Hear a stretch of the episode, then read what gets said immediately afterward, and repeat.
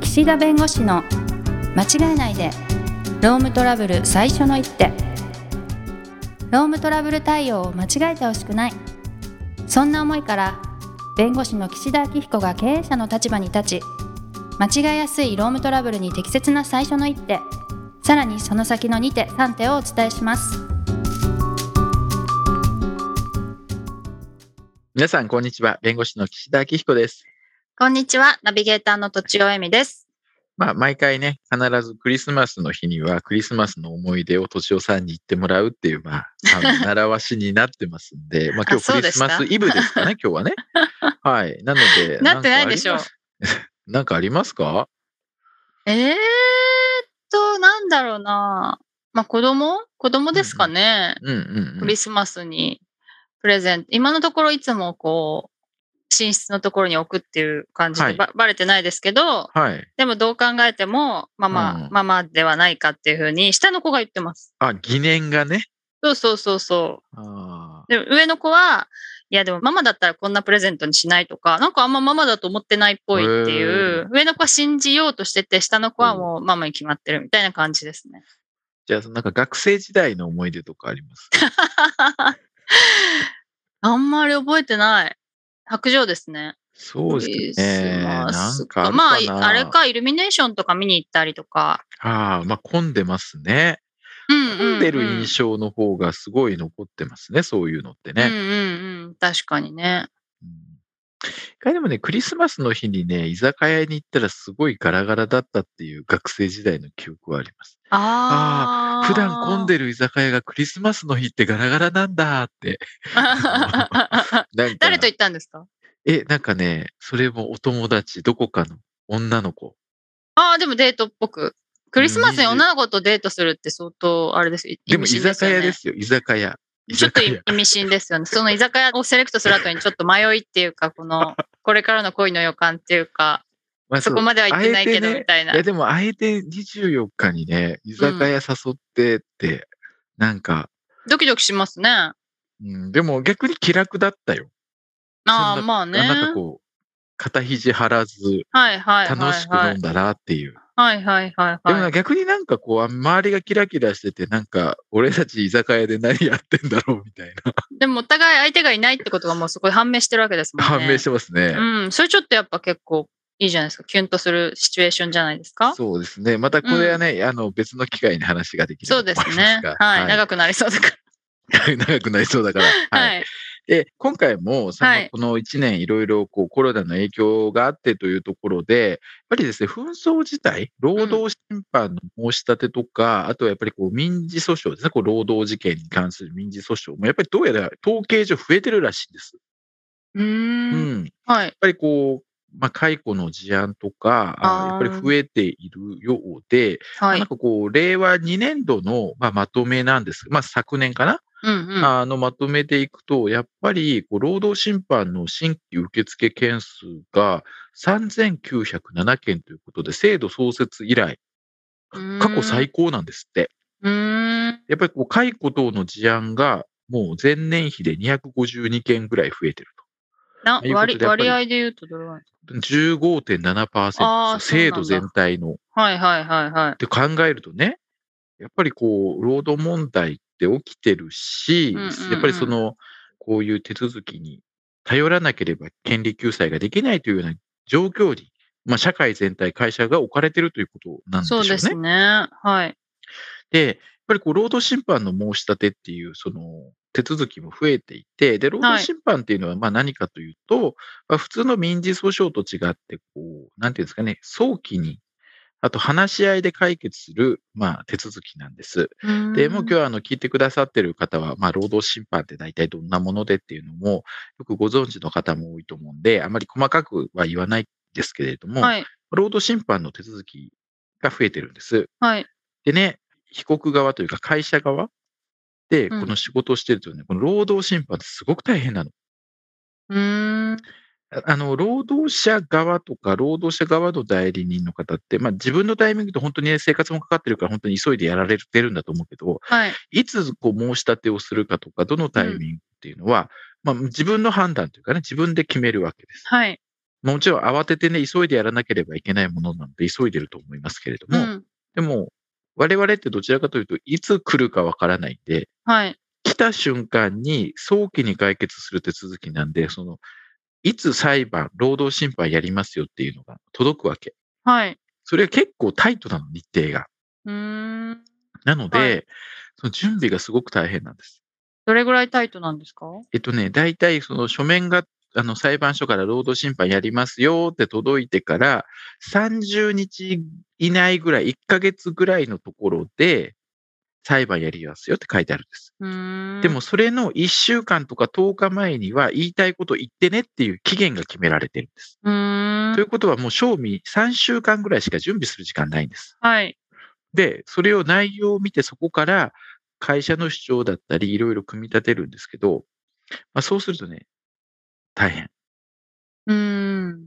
で、あの、民事訴訟と違って、もう最初の1回にもう全てをこう、つぎ込むぐらいの、だらだら何回もやらないので、言いたいことはもう最初に積み込むんです。はい。だとね、結構大変なんです。これ裁判するんですかまあ、あの、裁判手続きのようなものです。裁判所ああ。はいはいはいはい。若干そのね、普通の判決とは違うんですけれどうんも、うんまあそういう手続きがあって、で、でもやることはね、本当に、あの、裁判でやることをギュッと凝縮して、もう第一回に全部ぶつけるみたいな感じなんで、うーん。まあ、結構大変なんです。うーん。で、なので、あの、労働審判の申し立てが届くときって、でもどういうときかというと、事前にね、交渉してるんです。あ、そうなんですかはい。労働審判という手続きは、基本的に当事者間で話し合いしたけれども、ダメなときに、この労働審判という手続きを使ってくださいねっていう、こう、位置づけなんです。なるほど。はい。はい。なので、労働審判のその申し立てをするときに、そのこれまでの経緯みたいなことを説明するところがあるんですね。はい説明するという、まあ、書くようになってるというか、まうんあ、うん皆さん書くんですけど、なので、各々しかじがこういう交渉をしたけれども、例えば会社がこういう回答にこだわって、これ以上話し合いでは解決できないので、労働審判を申し立てましたみたいなのを書くわけ。うんうんうんということはね、労働審判になる前に、その紛争になってで交渉してることが多いんで、はい。もうね、準備しておいてほしいんです。すべてあ準備というか、その心の準備と、あと、どういうものを証拠として使うとか、あとははい残業代の計算をするとか、はい。あの、要するに労働者側の方の残業代の計算と会社側の残業代の計算違うんで、なので、あの、労働審判にもなる前に、ある程度ね、これが必要だとか、こういうことを聞かれてるとか、で、事前に交渉してることもあるんで、まあ、時系列とかね、まとめといてほしいんです。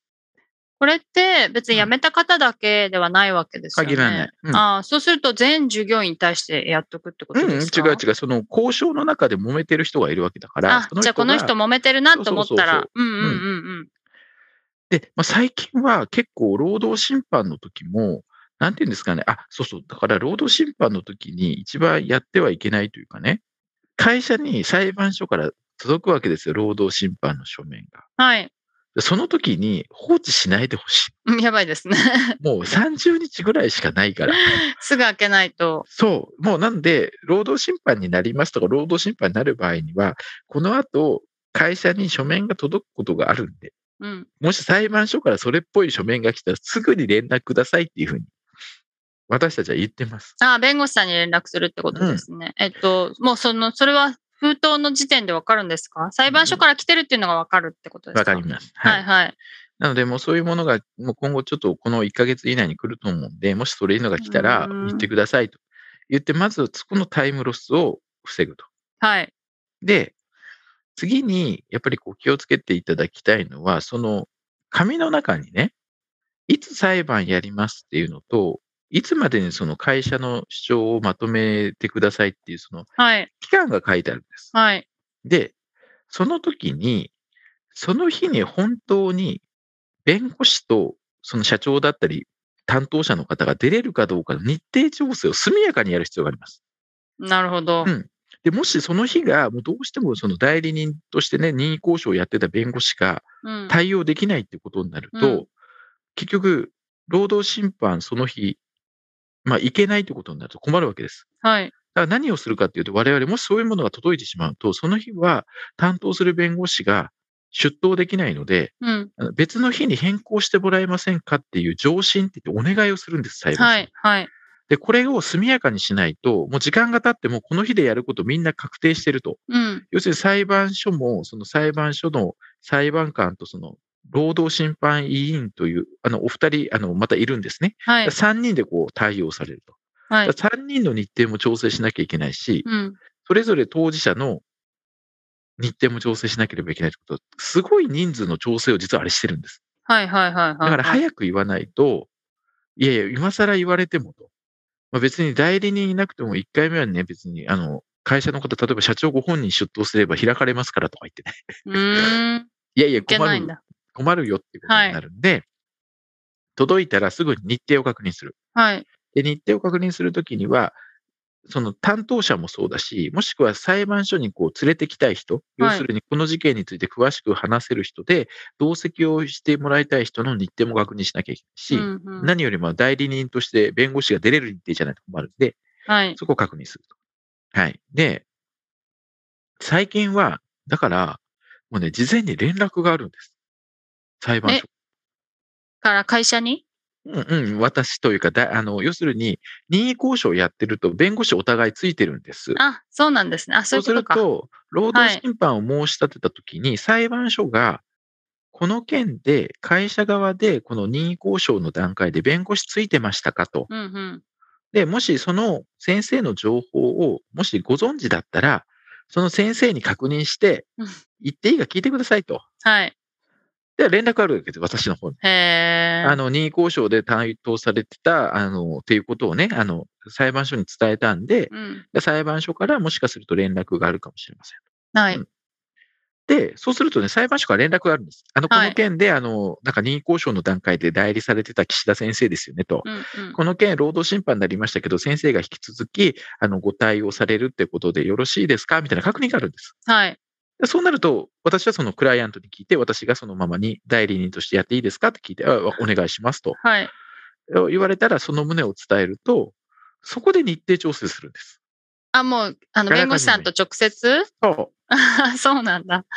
はいうそ。の方が早いでしょだって、すごいだってあの、弁護士の都合で開かれなくて延期というか日程調整、再調整すること多いんで、あだあ、ったら再調整するぐらいならね。うん、再調整するぐらいだっったら、お互いのその弁護士の日程確認して、その日でやるって決めてから、た。うんうん。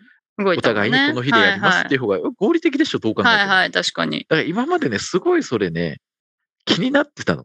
だってだって無駄じ勝ゃ手んっに決めて。られて、そうはいはいはい。でもむあの裁判所の理屈もわかるんですよ。だって、うん代理をするかわからない人にいきなり連絡し、その人と日程調整して、やっぱり代理になりませんでしたっていうのも、それもまた困るわけで、裁判所とはしいては。はいはい。なので、ちゃんと、まあ、委任状って言ってね、私がやりますってことをちゃんと会社の方にハンコもらったものを出すんで、まあ、それで、あの、日程調整するんですけど、まあ、そういう意味では最近は、あらかじめ日程調整をすることが、まあ、増えてると。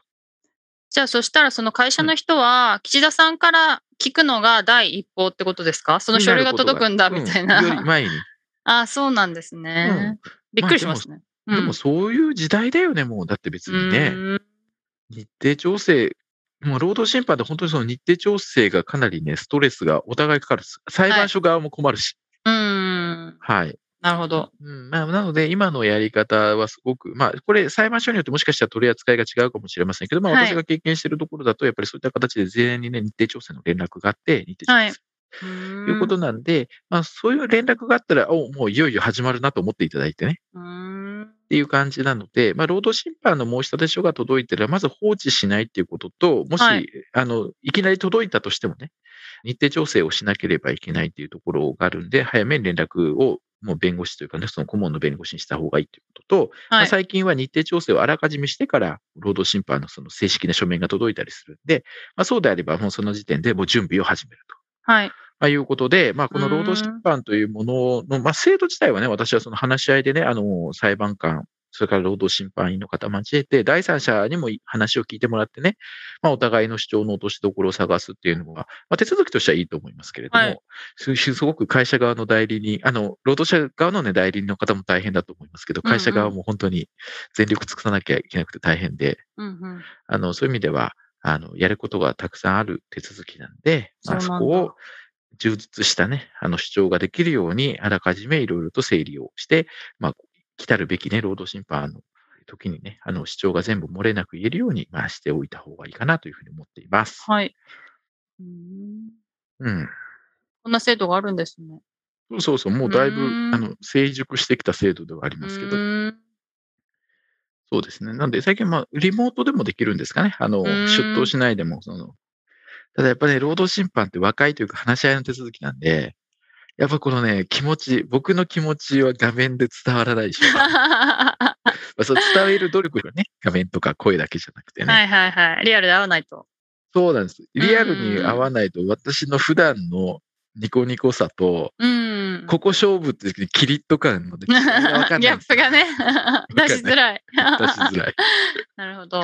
出しづらいんで、 はい。ちょっとそこは、はい、はい、あの、なるべく私は、あの、まあ、コロナ禍であるんですけど、まあ、はい、労働審判については直接言ってやった方がいいかなというふうに思ってます。はい。